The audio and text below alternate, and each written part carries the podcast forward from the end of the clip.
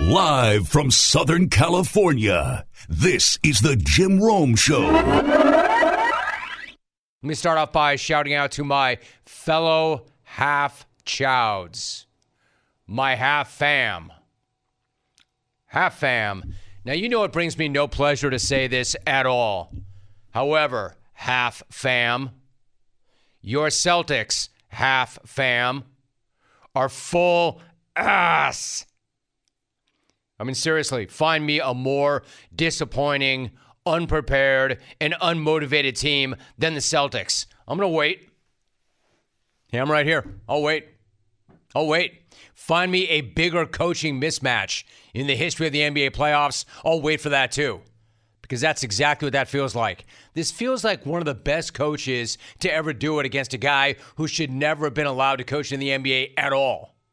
But as overmatched, and he's completely overmatched, as Joe Mazzulla is, in no way am I going to let the rest of the Celtics off the hook. In fact, I want to do the opposite because this is on them way more than it's on their overwhelmed head coach.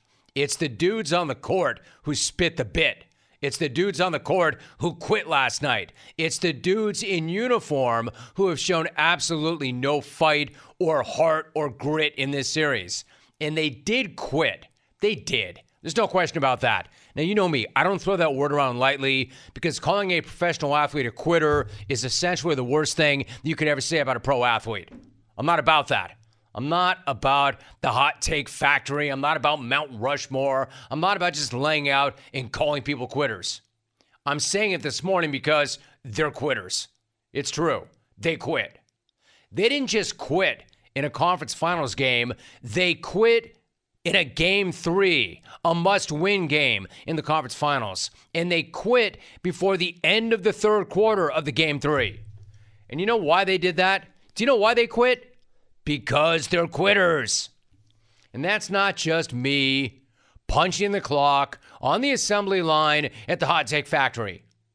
Don't just take my word for it, even though I'm right. But if you need a more credible source than yours truly, I've got no problem getting that for you. How about this? How about Irv? Is that credible enough? I mean, yes, Irv, talking about Magic Johnson, Irv does tweet out his ass more often than not, but not last night. Last night, dude was on one. He tweeted, quote, in my 44 years of being associated with the NBA, I never thought that I'd see a Boston Celtics team, a franchise with 17 championships, quit. I know Celtics fans all over the world must be disgusted and devastated. The Miami Heat blew them out 128 to 102 in game three. End of tweet. Irv is right. Boston quit. And then after they quit, they were shown up by their own scrubs in garbage time who played with way more heart and effort and intensity than any of the Boston Alphas or starters have, really at any point in this series. So there are implications now. Implications and blowback for everybody involved. And that's the way it should be. Right or not, Joe Mazzulla is going to wear a lot of this, most of it, if not all of it. He'll get most of the heat. However, however, and he deserves it. However, he's not helping himself at all in these post-game pressers. Remember, after game one, we had to hear him go on about how the team was, in fact, prepared. That the team actually won three of the four quarters, but then just simply let go of the rope. We were prepared, and then we let go of the rope. And- like an all time bad take from a guy who was clearly in way over his head. I said at the time, no credit for winning three out of four quarters. As a good friend of mine pointed out, what is this, the CBA? They don't keep score at the end of every quarter. You don't get points for wins in quarters like the CBA back in the day. Then last night, he doubled down. He flat out admitted. I mean, it's one thing to say we won three of the four quarters, but just let go of the rope. Last night, he flat out said there is, in fact, a disconnect between he and his team, and he's not sure why that is or even how to fix it. Joe, I don't want to say if you lost this team, but is there a disconnect between you and the players at this point? Is there something not quite working that might have worked in February or January that you're tr- you're not telling them to lose by 28 points, but they're and they're, you're telling them to try. So is there a disconnect? Yeah, that's where I have to be better is figure out what this team needs to make sure that they're connected, they're physical, and they're together by the time we step on the floor. And cause that disconnect? Um, not sure. So that's about the closest you're ever going to hear a head coach to admitting that he lost his team in the middle of a playoff series. Hey, yo, Brad Stevens, you think maybe you might just want to tap yourself in for game four? Because your dude is cooked. The dude that you yourself gave that job to full time back in February. And somebody should tell Joe Mazzulla that, quote, I don't know is not is not a great answer to keep going back to. Um, not sure. Oh, I'm not sure. I'm not sure. That's not an answer that you want to keep going back to. He doesn't know why, or he's not sure why the team let go of the rope in game one. And he's not sure why they stopped listening to him by the third quarter of game three. But what are you sure of, dude? If you're not sure of those things, exactly what the hell are you sure of? What do you know? Yeah, that's where I have to be better is figure out what this team needs to make sure that they're connected, they're physical, and they're together by the time we step on the floor. And cause that disconnect? Um, Well, I'm not, not sure. sure. I'm not sure. Uh, eh, let's not get into that yet. I'm not sure. So back to Um, what I just said. Not sure. You do you, Jack. I like it, man. He's aggressive and confident on that board. He's Jack Savage. No, I mean that, dude. Do it.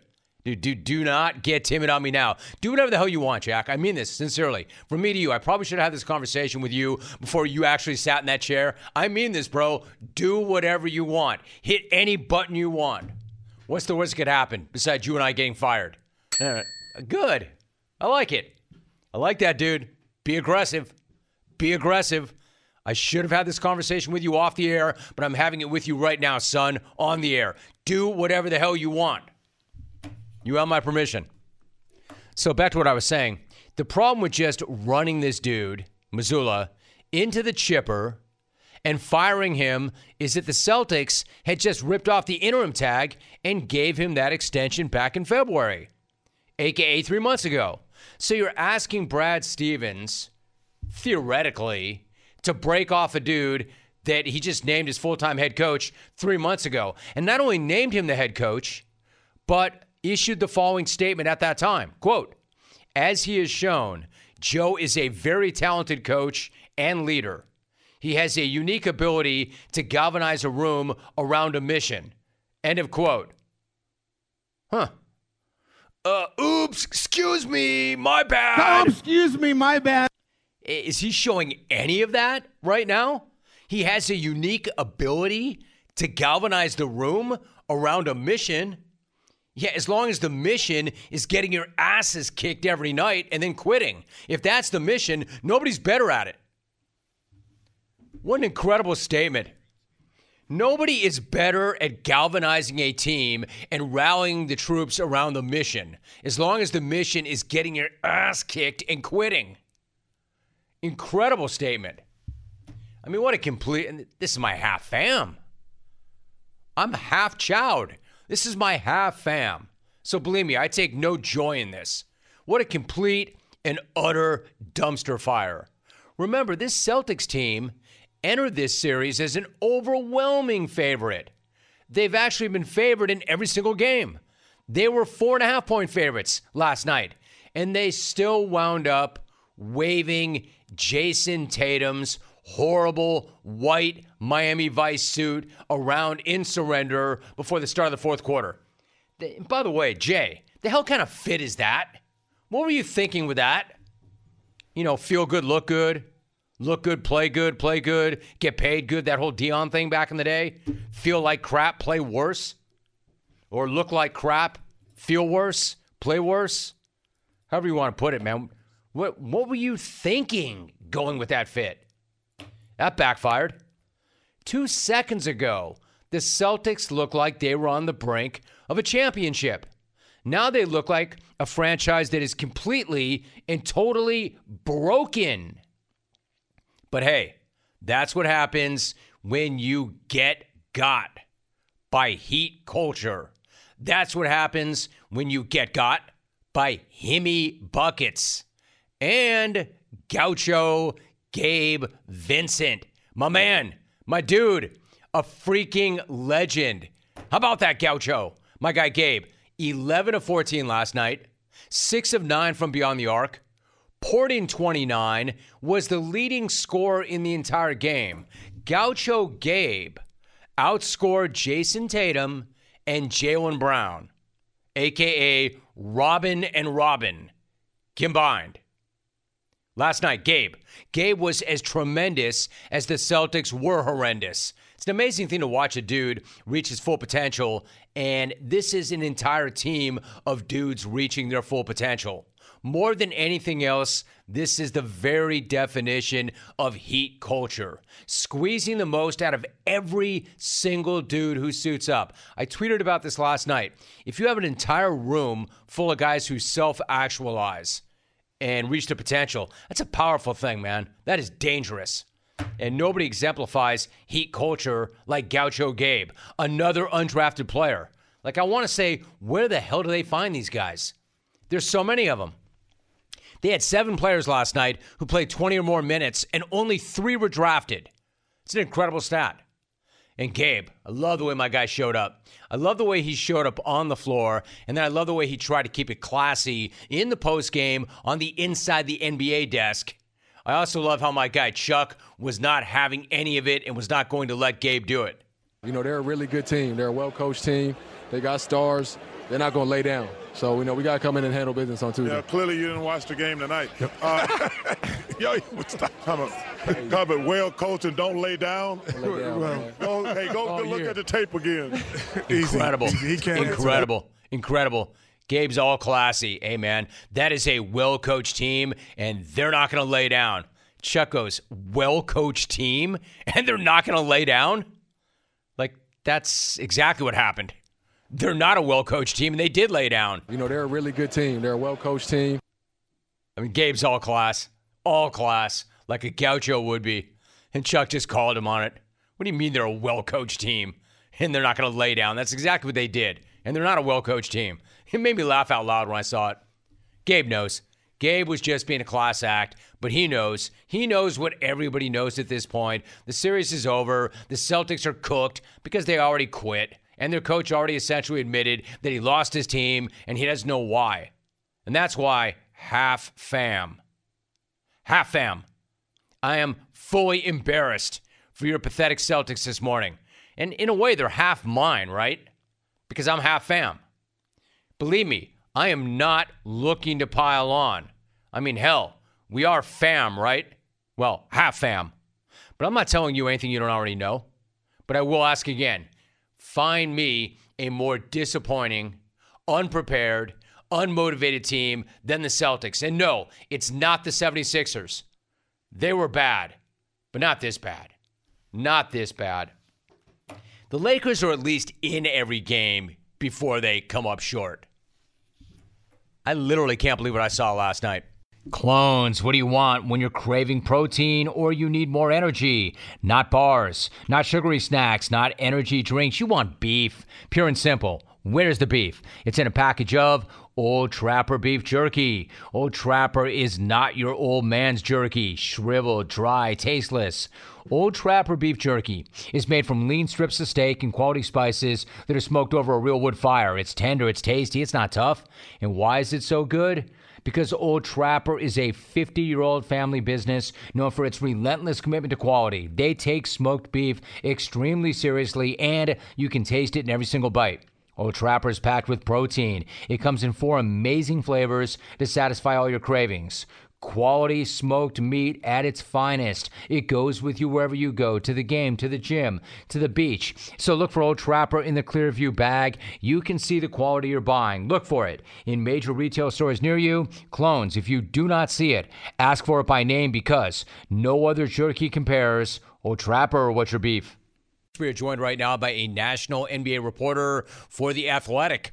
He previously served as the Knicks beat reporter for The Athletic. He is host of the Long Twos podcast as well. Mike Vorkunov is my guest. Mike, it is so good to have you on. Mike, how are you? I'm great, Jim. How are you doing? Good, good. Good to visit with you. Let me ask you first an absolute disaster, Mike, for the Celtics last night in South Beach. Listen, I mean, you probably come out the same way I do on this, but you never ever want to accuse an athlete or a team of quitting. But did the Celtics quit last night? I think they were just scrambling for answers and they ran out. And uh, when that happens, you know, NBA teams just they they know they're the first ones to know when they're in a bad spot. So I don't know I don't know if you want to call quitting or not, but it's you know what they they got outscored by 15 points in that third quarter. Another bad third quarter for the Celtics. It was just a horrible situation altogether in Boston. I mean, exactly what's happening. For instance, Mike, credit to Miami. Let's be very clear about that. Credit to Miami, who we'll get back to in a moment. But how much of this catastrophe is on the Celtics coach, Joe Mazzulla, and then how much is on the players themselves? I, you know, I think it's. I, I think if the players get the credit, they also get the blame. There's only so many tactical adjustments you can make, and the Celtics have just been a weird team all season. Right? They had a great record, obviously, but you could see it that something was always just on the brink of disaster for them. It would pop up every once in a while during the regular season. They had trouble in the playoffs too, and you know, last night, like Jayson Tatum had 14 points. You had 12 points for Jaylen Brown. Uh, we saw Tatum go through these cold funks at other points in the postseason, or, or Jaylen Brown. Remember, he had his issues last year in the playoffs too, and it's just there's something that's just off with them. And we've seen it reared to a head against Miami, who has just been masterful in exploiting every little deficiency that Boston has. No, I think you're right. So before I go to Miami, let me ask you this. If there is something off, and there is, and there is something wrong, and there is, like, is it fundamentally broken? If you're Brad Stevens, what do you do going forward? I think some kind of change is needed, right? Uh, you have to figure out what that is. They have two key pillars in Tatum and Brown that are, I think, 25 and 26 or something like that. Uh, the question is whether they want to give them both these huge extensions that'll be somewhere around, I think, uh, $600 million in total. Uh, you know, with the cap spiking, with salaries rising, and, and that's a decision they need to make. You know, Al Horford's obviously getting up there. Marcus Smart has been around for a while, and uh, it's clear that something is just a little off. And remember a few years ago when something was a little off with Boston, uh, we saw Brad Stevens uh, go upstairs, right, and leave the bench. And so that was a big move. So we'll see what Boston can do this year if they really want to just take a big swing and, um, you know, try to change the roster in a substantial way. Right. So, Mike, what about Miami? It's an incredible stat, but of the seven guys who played 20 or more minutes last night, only three of them were drafted, and yet this group is one win away from being in the NBA Finals. How do you explain something like that? Is it just that so called heat culture, or is there something else playing or in play here?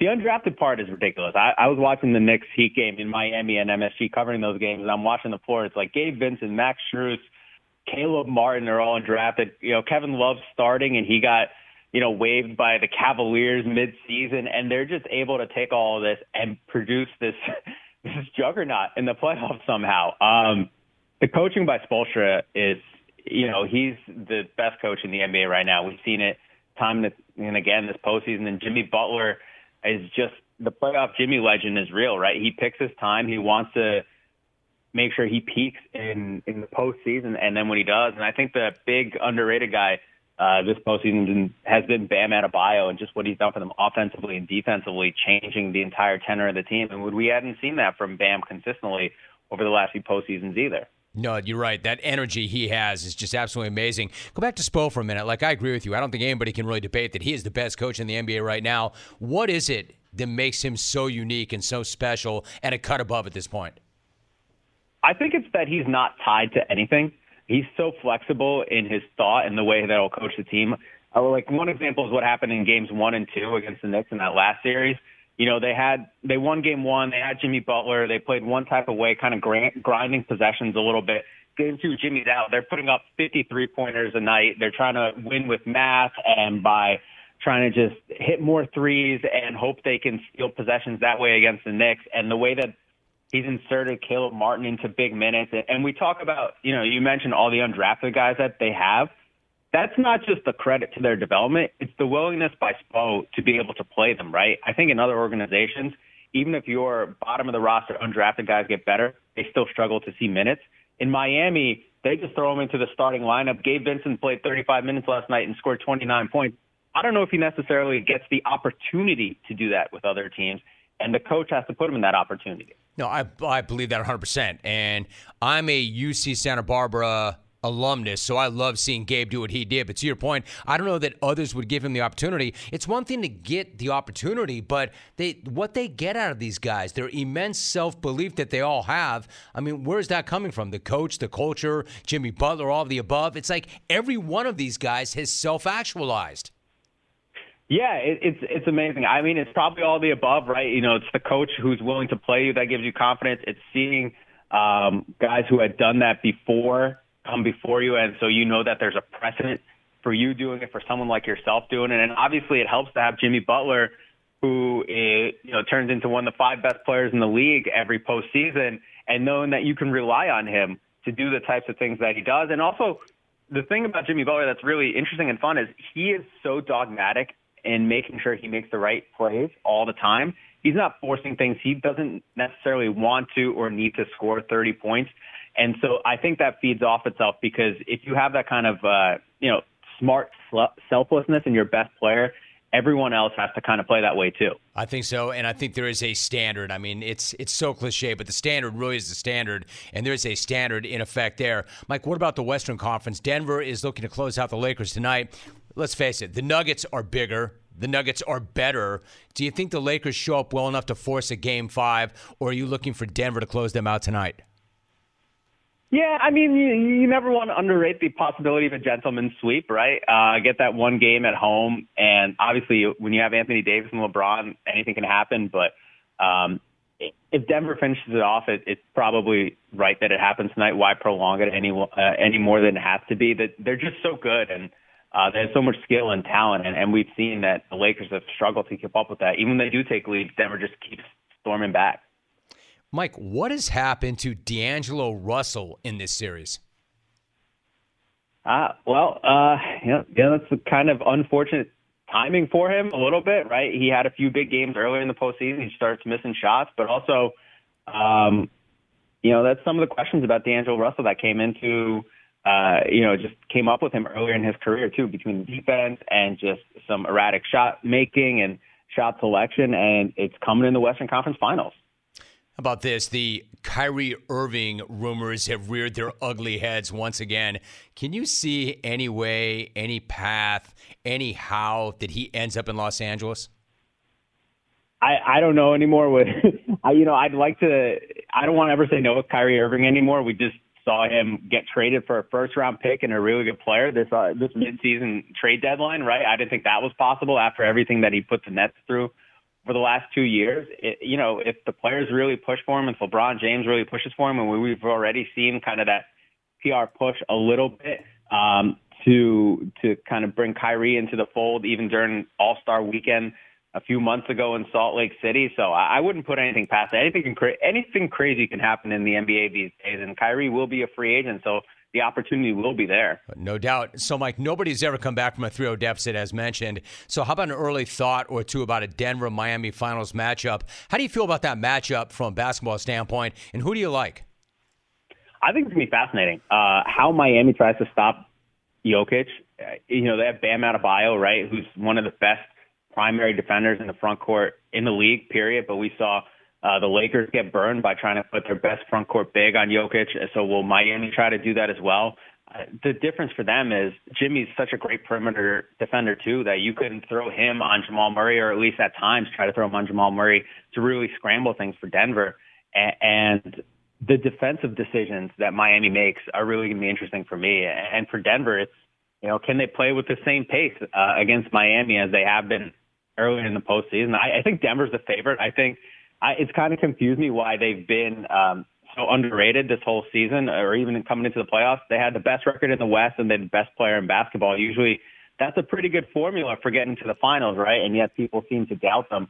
So I, I think they're the favorites in, in this matchup too. But I, I think it'll be fascinating. It has to go to at least six, I think, with how well Miami's playing. I love love that matchup, and I think you get two teams that are very very good teams with enormous chips on their shoulders. One last thought: you covered the Knicks franchise previously. What do you think their offseason will look like, and what do the Knicks have to do to take the next step?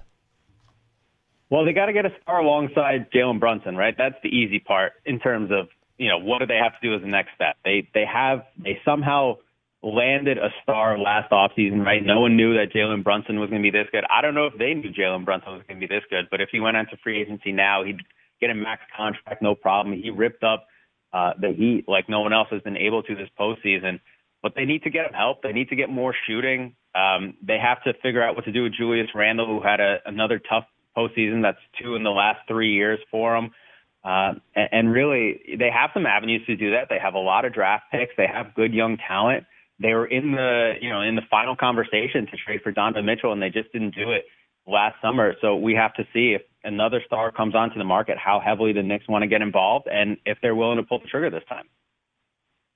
Really interesting to see, no doubt about that. He is a national NBA reporter for The Athletic. He previously did serve as a Knicks beat reporter for The Athletic and the host of the Long Twos podcast. Mike Vorkunov, my guest. Mike, great to have you on. Really appreciate the insight. Great talking to you, Mike. Thanks so much. Oh, thanks for having me. Discover credit cards do something pretty awesome. At the end of your first year, they automatically double all the cash back you've earned. That's right. Everything you have earned doubled. All the cash back from eating at your favorite restaurant doubled. All the cash back from that trip where you sort of learned to snowboard also doubled. And the best part, you don't have to do anything ridiculous to get it. Discover does it automatically. Seriously though, see terms and check it out for yourself at discover.com/match. In theory, as I mentioned, this should be a rough morning for the PGA Tour. Considering the dude who just won the PGA Championship is a liver. The LIV Tour, Brooks Koepka. You know, this is essentially why I think he joined that tour. When he joined the tour, well, he had 100 million reasons to join that tour. But when he joined the tour, he was kind of busted up, didn't want to play as much. And what we know about Brooks is he always wants to show up and show out for the big ones. And he did again this weekend. Look great. And a big, big win for him and a big win for the LIV Tour. In fact, they should be celebrating this thing. It should be their biggest day yet. And it actually would be, except for one thing. We're not talking about that so much. We're talking about a guy named Michael Block.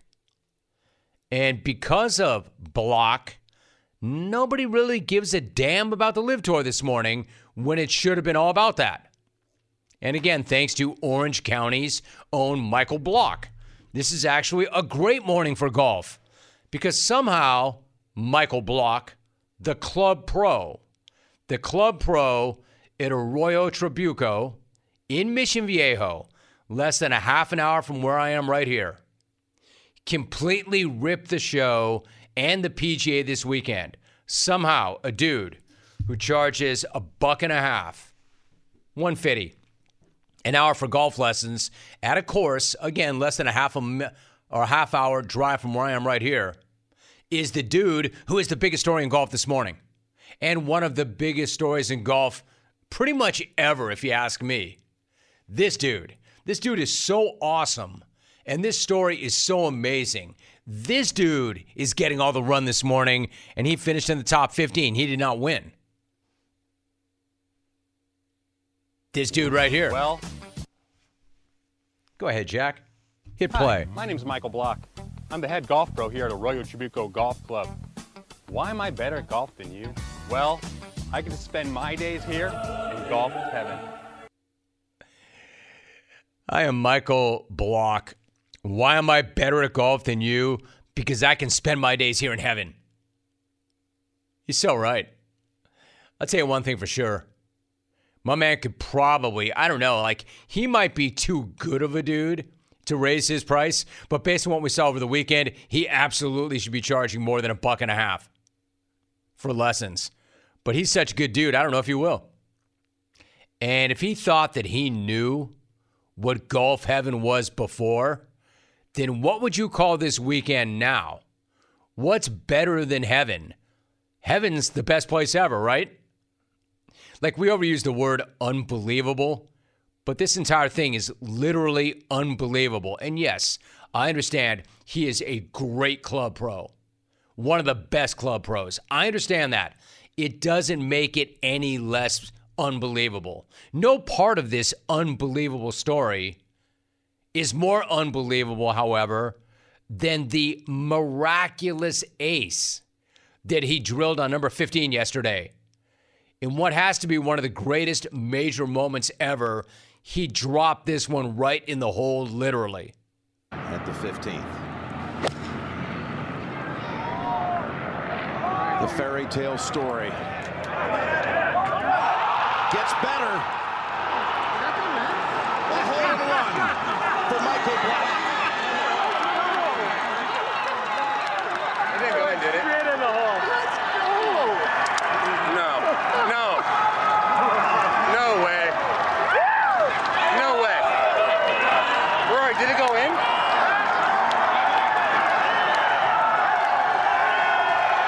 It sure did. Dunked it.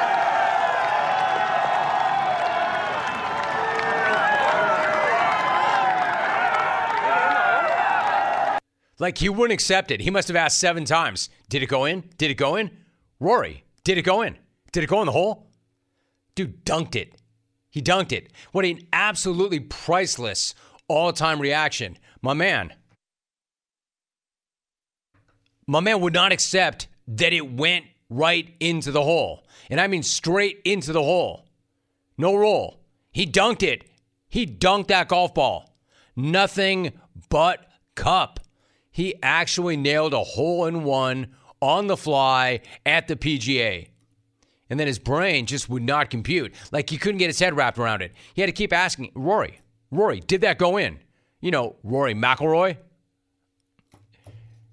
Because of course you wouldn't understand that. Look, I don't care how good of a club pro you are. I don't care, and he he deserved to be there. That's his seventh major that he's played in. So obviously this guy can play more than a little. But the fact that this guy's just living out that dream, and he's playing on Sunday, and he's paired with Rory. Back nine Sunday, dunked one on number 15. Absolutely incredible.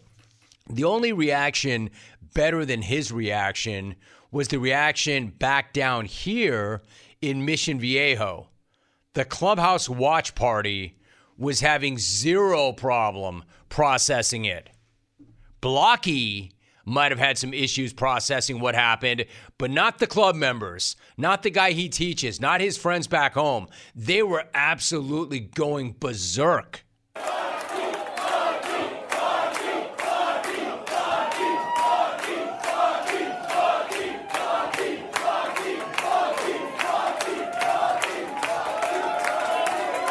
I mean, so awesome. And the, the video of everybody inside that club, blocky, blocky, it was just so great.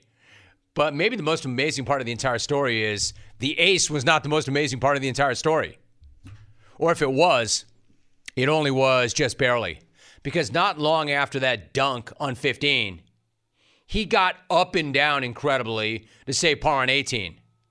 And I say incredibly because getting up and down to save par gave him a top 15 finish, which paid this dude out $309,000, locked him up an automatic invite to next year's PGA Championship. That's already done. Then he got an invite to play a Colonial next week. And then he got an invite to play in the Canadian Open in June. And you know the opportunities are not going to end there because he earned it, he deserves it, and he's such a great dude with an amazing story. So the story's not really about a miraculous hole in one by some underdog. It's about a weekend that may have changed a dude's life who fully understands it.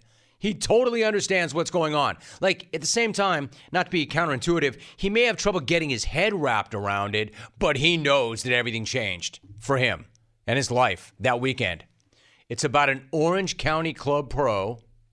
I mean, a really well respected one and extremely well liked, but nonetheless, an Orange County Club pro right down the road from where we are right here who just went 70, 70, 70, 71 at Oak Hill to top 15 a major.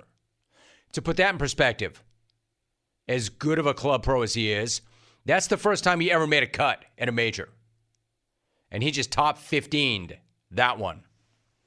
And the thing is, the dude could not be any more awesome about it than he was. If ever there was a kind of a dude that you just want to grab a beer with, it's that guy. His reactions to absolutely everything were amazing. You know, go back earlier.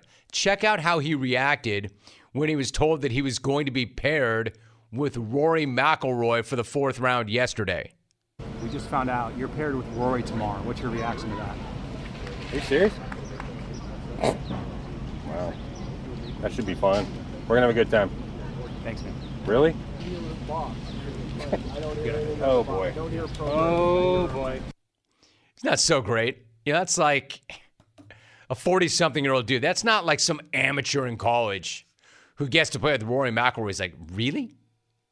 Like, you bleeping me? Oh boy. Oh boy. That's going to be fun. Oh boy. Oh boy. Oh boy. Me and Rory. And he was right. He knew right then and there that it was going to be a big day. One of the biggest days of his entire life, if not the biggest day professionally. So, what does he do? He shows up, he aces 15, he saves par on 18, he finishes the day one over, he locks in that top 15 spot. I mean, it does not get any better or any more epic than that. And again, my favorite part about the whole thing, and it's hard to pick, but my favorite part is he knows, like he understands. This guy's lived that life long enough. He gets it. He's not like some young knucklehead who just can't really grasp what's going on. That this is the way it is. This is my life. He knows that that was a lifetime in the making and that it all came together in a perfect storm on a near perfect weekend. He's aware of all of that. Well aware that he basically just lived the best day, if not the best weekend of his golf life. I'm living a dream. I'm making sure that I enjoy this moment. I've learned that after the my 46 years of life, that uh, it's not going to get better than this. There's no way, no chance in hell. So uh, I'm going to enjoy this and thank you. All choked up, all dusty, and man, what a lesson for all of us. Like I've learned in my 46 years of life, I know it'll never get better than this. Damn straight, I'm going to enjoy it. He's like, no way in hell it gets better than this. So what's not to love about that legend? What's not to love about that legendary story? One of the best things I've ever seen in golf. One of my favorite golf stories ever. You know, and what a bad break for Brooks. Know, I'm a Brooks guy.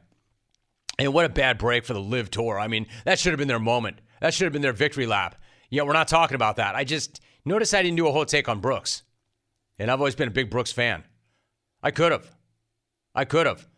But how am I going to do a take on Brooks and I, am still looking to talk to Brooks this week. I would love to talk to Brooks this week. But that blocky, blocky, blocky thing is just, I mean, I hate to say it, it's just better. Hey, Rome, how can you justify saying that a guy who finished top 15 is better than a guy who just won? It, is. More amazing, put it that way. Did he finish top 15 as a club pro from Mission Viejo when he never once made the cut of a major? That is more incredible to me than a guy winning his fifth major. Close. Certainly more intriguing. But credit to Brooks. Brooks played his ass off. Brooks played back. Brooks is back. Great win for him. Great win for the LIV Tour. But the thing is, all we want, what do we really want here? We want more blocky, blocky, blocky. I don't play, but I've been a member of enough clubs. That video of that club going crazy when he aced 15 was just priceless. It is so great because there's just so much love in that, man. There's, it's so personal. Like, that's their guy. You imagine watching your guy playing on that big stage with Rory? The whole thing must be so surreal to all of them. Like that's my teacher. That's the guy that I pay a buck and a half to who teaches me and we love him and he's great and he's our guy. He already thought it was heaven just living there and working there. And then you're watching your guy on TV on that stage and he aces 15. Great stuff. I'm living a dream. I'm making sure that I enjoy this moment. I've learned that after the my 46 years of life that uh, it's not going to get better than this. There's no way no chance in hell. So uh, I'm going to enjoy this and thank you. That's what I love about that, too. He knows. He knows. No, no, he's choking up. He's crying. No chance in hell. No chance in hell. No way it gets better than this. Guys, keep yourself tight and feeling confident with new and improved Dove Men Plus Care antiperspirant, reformulated with 72 hour sweat and odor protection and one quarter moisturizing cream. Stop worrying about your underarms so you can be present for the moments that matter. Do not let underarm insecurities keep you at arm's distance from the ones you care about. Buy new and improved Dove Men Plus Care antiperspirant with 72 hour sweat and odor protection wherever personal care products are sold. We are joined right now by a member of the Denver Broncos. In fact, he's entering his 14th season overall, his fifth with the Broncos. He was the 20th pick overall in 2010 by the Texans out of Alabama. A 2009 BCS champ with Crimson Tide. He had a career high 94 tackles last season. He had a couple of recovered fumbles as well. Denver is going to open up the regular season at home against the Raiders on September 10th. He joins us via Zoom. Kareem Jackson is my guest. Kareem, it's good to have you on. How are you? Doing great, doing great. How are you? Good, good. So it seems like it was a pretty interesting offseason for you in determining where you were going to end up. How did you approach it personally? And then ultimately, how did you end up back in Denver? Say it was pretty slow, actually. Um, it's one of those things where we had some conversations early on. I mean, for me, obviously, uh, being an older guy, things kind of happened a little bit, a little bit later. I mean, uh, for me and my my situation. So uh, we had early conversations. They told me that they wanted to sign me back, and that they had some some other issues and other things they wanted to work out first. So uh, I mean, there's one of those things where we just kind of you know, waited till they was ready to to visit my situation, and ultimately we was able to get something done. Right. So you understand the business, you understand the kind of ebb and flow of that sort of thing. You started off by saying, "I'm kind of an older guy, so I knew I had to wait a little bit longer." Maybe, you know, when you look at it, like last season overall was disappointing for the team, but statistically, you had one of your best years ever into your mid 30s. How do you explain that? And then how much pride do you take in the fact that you're still playing at a high level 14 years in? Uh, I take a lot of pride in it. Um, it's one of the things that I uh, I kind of, you know, um, for me, it's about you know, anytime I'm out there, going out there and put my best foot forward. You know, um, it's not anything that surprises me because I prepare for it. You know, in my off season training, uh, a lot of a lot of things that I'm able to do, and being able to, to stay healthy and go out and compete at a high level at this age is, is something that I work at in the off season. So it doesn't surprise me at all. Um, I mean, just just one of those things where you know you obviously get into the year you you making sure that you stand on top of your body stand on top of all the little things that you have to do to be available and be ready for for day-to-day practices and, and, and for those games on sundays. But uh, for me that's that's what i i pride myself on you know being being productive playing at a high level. And as long as i'm out there and, and able to play you know that's something that i i, I definitely I'm definitely going to do Kareem Jackson, my guess, you know how it is. It's like we talk about all the time, and it's one of the all time great cliches, but for good reason. Availability is your best ability. You understand this. When you first came into the league, who were some of the guys that kind of taught you how to be a pro? Uh, I had three guys that were key for me in my uh, my career. Uh, Andre Johnson was one of those guys. Uh, Glover Quin was another guy, and Johnathan Joseph. You're talking about three guys that played you know, well into their 30s and played at a high level. You know, uh, uh, I, I, learned a, a tremendous amount uh, from those guys when it came to being a pro, taking care of my body, uh, preparation, and, and, being the same guy, you know, day in and day out. You know, Andre Johnson wasn't a guy that did a lot of talking, but, you know, just watching him and watching the way he worked, the way he came and he showed up, you know, day in and day out. You know, you you you, you had to had to respect that. And for for me, he kind of took me under his wing at a, you know, my my rookie year, which was you know amazing for me. And then um, Johnathan Joseph came my second year, and Glover Quin was in his second year, my first year. But he was just so wise beyond his his years. So uh, those three guys I owed a lot to when it comes to talking about you know um, my career. I'm not surprised hearing that at all. Glover, especially, man, I love him. I haven't talked to him in a minute or so, but you're right. He was years beyond his years, wise beyond his years. He always was just kind of like not only playing the game at a different level, but talking the game at a different level, seeing the game at a different level. I love talking to him. You know, like when you talk about preparation and consistency, right? Like Andre, he didn't say very much. Do guys like that love the grind? Do people love the grind, or do they just know that that's what you have to do to be great? You know what I'm saying?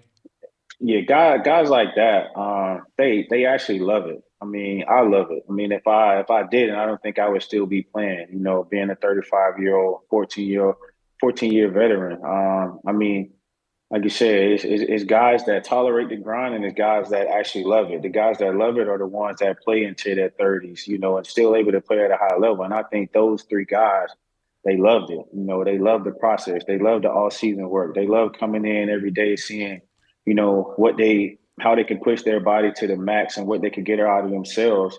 And not only that, how they can pour into the guys around them and help those the guys around them you know, possibly achieve the same thing. And, you know, I, I was lucky enough to have those guys early in my career that taught me so much about, you know, uh, the game, taught me so much about life, taught me about, you know, preparation, you know, and how to go about it. You know, it seems to me like you need God given talent. There's no way you play 14 years in that league without talent, but it's that mentality, it's that approach that has kept you in there. And then certainly some luck in terms of trying to stay healthy. Let me ask you about a guy I talked to last week. I talked to your teammate, Patrick Surtain, for a moment, and I asked him if he felt that he was already Kareem, already the best corner in the league. And he was not bashful about saying he is. And he wasn't brash about it either. Like he said it and then he broke it down and he justified it. Let me get your thoughts because you've seen a lot of things. Is he already the best in the league? And what's it like to share the DB room in the secondary with such a prodigious young talent like Patrick? Uh, yeah, I don't I don't think he should be shy about it. I mean, talking about a guy that's been groomed to play the position since he was probably – you know, in Pampers, you know, with his dad being a 12 year veteran, uh, at a, having a 12 year career, you know, being playing at a Pro Bowl caliber, you know, his entire career. You know, I'm talking about, you know, a guy that has all the intangibles, you know, has the size, has the speed, ball skills, you know, uh, you know, flawless technique, you know, um, and, and, and, and comes to work every day, willing to learn. You know, I, I have the the privilege of sitting beside him in, in the meeting rooms, and obviously me playing you know, corner for nine years. I try to help him as much as I can, but a lot of the stuff that, you know, I kind of, you know, tell him and, and things like that are, are things that he he he already knows. You know, I try to help him here here and there whenever I can. But just to watch him on a day to day basis to go about his business, you talking about, you know, very quiet, doesn't say much, just comes to work with his hard hat. Um, but he he has all the intangibles to be the Hall of Fame a Hall of Fame uh, player. You know, uh, but for me, I, I I'm excited to share the room with him, and I'm excited to see him take a take another step in his third year. He's still so young, still has a lot a lot more out there. You know, he can go and get, and uh, I'm sure he will. Kareem Jackson joining us. Extremely high praise for a guy entering his third year, and it's hard to imagine, but he is only entering his third year, even if he was groomed to be that guy from the very jump. Sean Payton, of course, is in. So when you have a guy like that with his presence, with that ring, it's going to change a lot of things. What was your first sit down with Payton like? What did the two of you talk about specifically? Uh, uh, I mean, it's one of those things, especially for me. Uh, I'm excited to sit down with guys like Sean Payton, and obviously him being my coach now, uh, because it kind of goes to talking about you know his vision and what he has for the team, and, and he's talking about a guy that has, you know, he has a vision. He knows what he wants it to look like. You know, he knows how he wants to go about it. But then it kind of goes from that, you know, talking about the plan, you know, into you know bouncing off old memories and it's kind of going on memory lane and playing against each other because when I was drafted, we used to always go to New Orleans and practice against, you know, the Saints. And I just remember my rookie year, that offense, how efficient they were, you know, quick in and out the huddle. Drew Brees was, you know, functioning at a, a, a at a high level. You know, he had a ton, he had they had speed, you know, they had uh Colston, a big body you know, and they they they just had all these different weapons and and, and they ran their offense to perfection. So uh, I mean, it's going to be an exciting year. You know, it's great to have you know uh, you know a captain like that running your ship. So I mean, it, it it should be a lot of fun, and I'm looking forward to it. I like it. Just a couple of football dudes talking football. What about Vance Johnson returning to Denver? Did that impact your decision in any way to stay? Joseph, yeah, Joseph, definitely. Joseph. Uh, I got history with. I have. Yeah, I have. Have history with Coach Joseph. He was my DB coach here uh, two years in in in, uh, in Houston when I was here.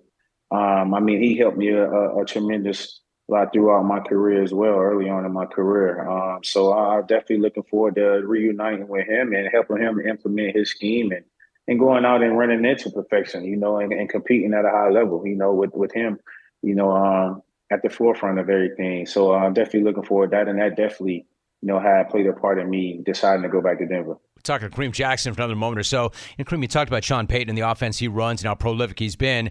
Russell Wilson traditionally has been an elite quarterback in that league for a long time. He did struggle last season. Do you see a path whereby he reclaims that status as a truly elite player in the league? Can you see a way back for him?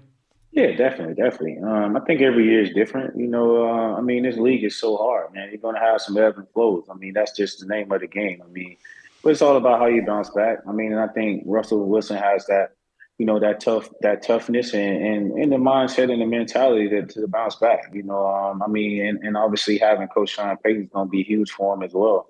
You know, um, like you said, I mean, having the history that he has of having running a prolific offense and having the uh, obviously Drew Brees as a quarterback for a while, I think he'll definitely help Russell to get back to to where he's always been in this league.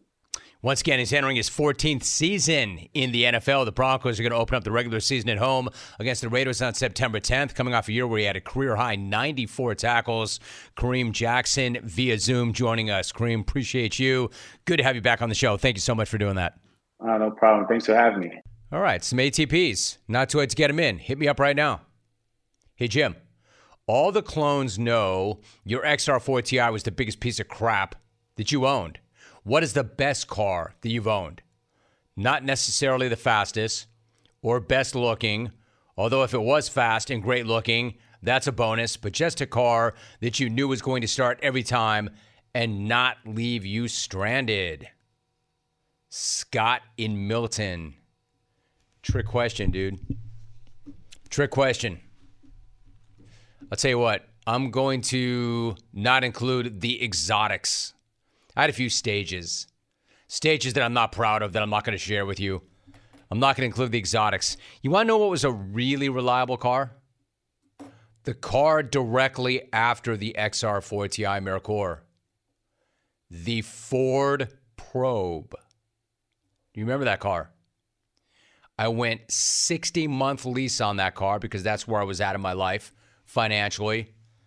I paid that thing down for five years every single month, ripped off one page. Almost never had an issue with that car. Great car. So, exotics aside. And by the way, the exotics, the more complicated they get, the more issues they seem to have, the harder it is to find parts, the more expensive it is to repair. I've got a new car right now that I'm already having all sorts of issues with it, and it's mostly software issues. You can believe that. But back in the day, before there were computers in the cars. We didn't have these issues, just engine type issues. So I'm going to go with the Ford Probe way back in the day. Jim, do you have any input into the bump music, or is that all the engineer and producers? Signed Brad in the 360, cycling degenerate, wore any Pantera as bump tunes. So now, dude, if it weren't enough that you want to just clog up my inbox with your takes, now you want to program the show. Here's the truth. Once in a while, if I'm feeling a tune, I'll say to Alvy, Alvy, mix it in, but it's always asking a lot. He'll do it, but begrudgingly, so I leave it alone. It's almost essentially Alvin's full decision. Hey, Tom, you tell me. There are things, there are things that go on beyond the other side of the glass that even I don't know about. Does anybody, your music guy, does anybody have any input besides Alvin? DJ Delloro gets not only final say, but essentially all say. What if you hate something? Will he take it out? If I hate something, I will tell him, but he'll ignore me. All right. Tommy says, I've told him I hate things, and Alvin doesn't care. So, no, the answer is it's, it's Alvin. Matt Mikla who made you cry the hardest this weekend? Rogan Loam, Logan Roy, or Michael Block? Hashtag RIP Jim Brown. Hashtag succession finish line. Dude, don't wreck it. Here's the thing. Okay, first of all, I didn't cry hard for any of it. I said I got a little dusty at Logan's baseball game. You know what happened? Thanks, Jack. We're off track on succession we're not only are we episodes behind, but DJ and I are off track. I'm one episode ahead of her, and I think two episodes behind in real time.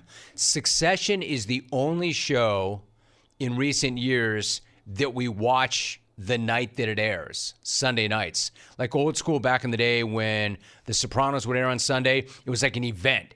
Everybody watched. We didn't do it on demand, we didn't stream, we watched it live. That's how good a show that was. Of course, that was 20 years ago.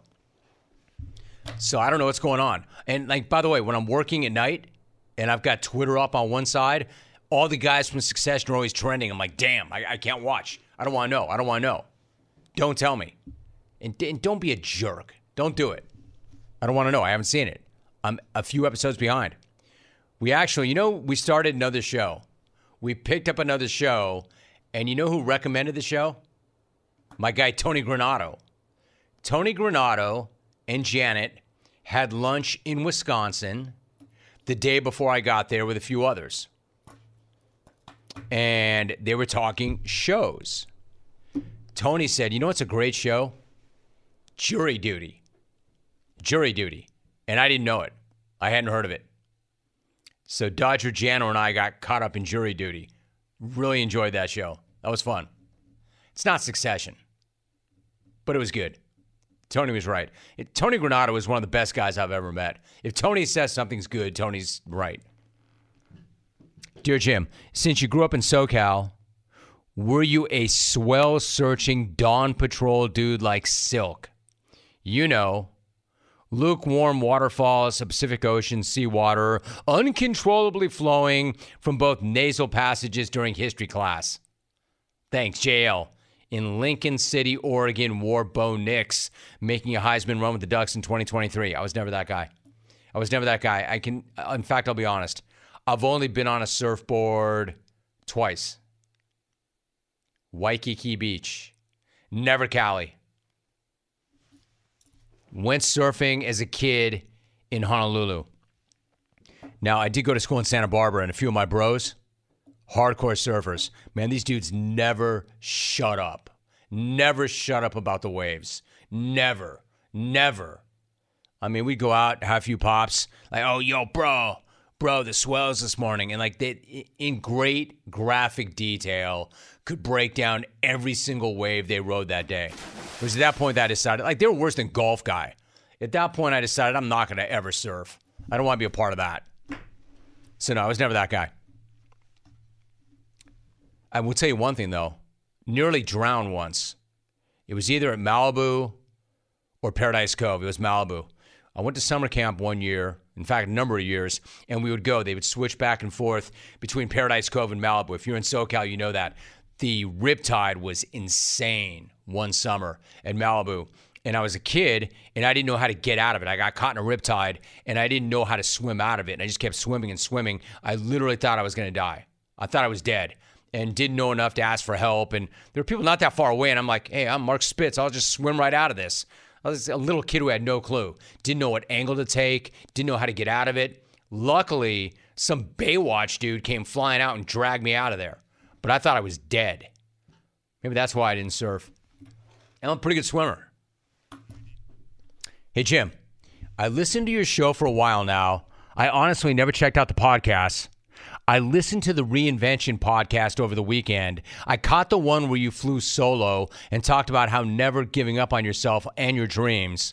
I am pursuing my bachelor's in sports management at 44 years old, having a hard time, second guessing myself. Then I listened to you and I am now more energized than ever, ready to run through a wall for the degree. Love the show and the podcast. Keep up the great work, Jimmy. Dan in Portland. Hell yes, Dan. Love that. Hey, can I tell you something else? Somebody found my home address from Vegas and sent me a letter about the Reinvention podcast and said, I don't want to say what he said, but I, I got a letter from another guy saying something similar. I'm 55, Rome. I've been listening to the podcast. We actually get on Zoom calls and we discuss the podcast. Hey, Dan, dude, I'm so proud of you. That is awesome. Stay on it. Good night,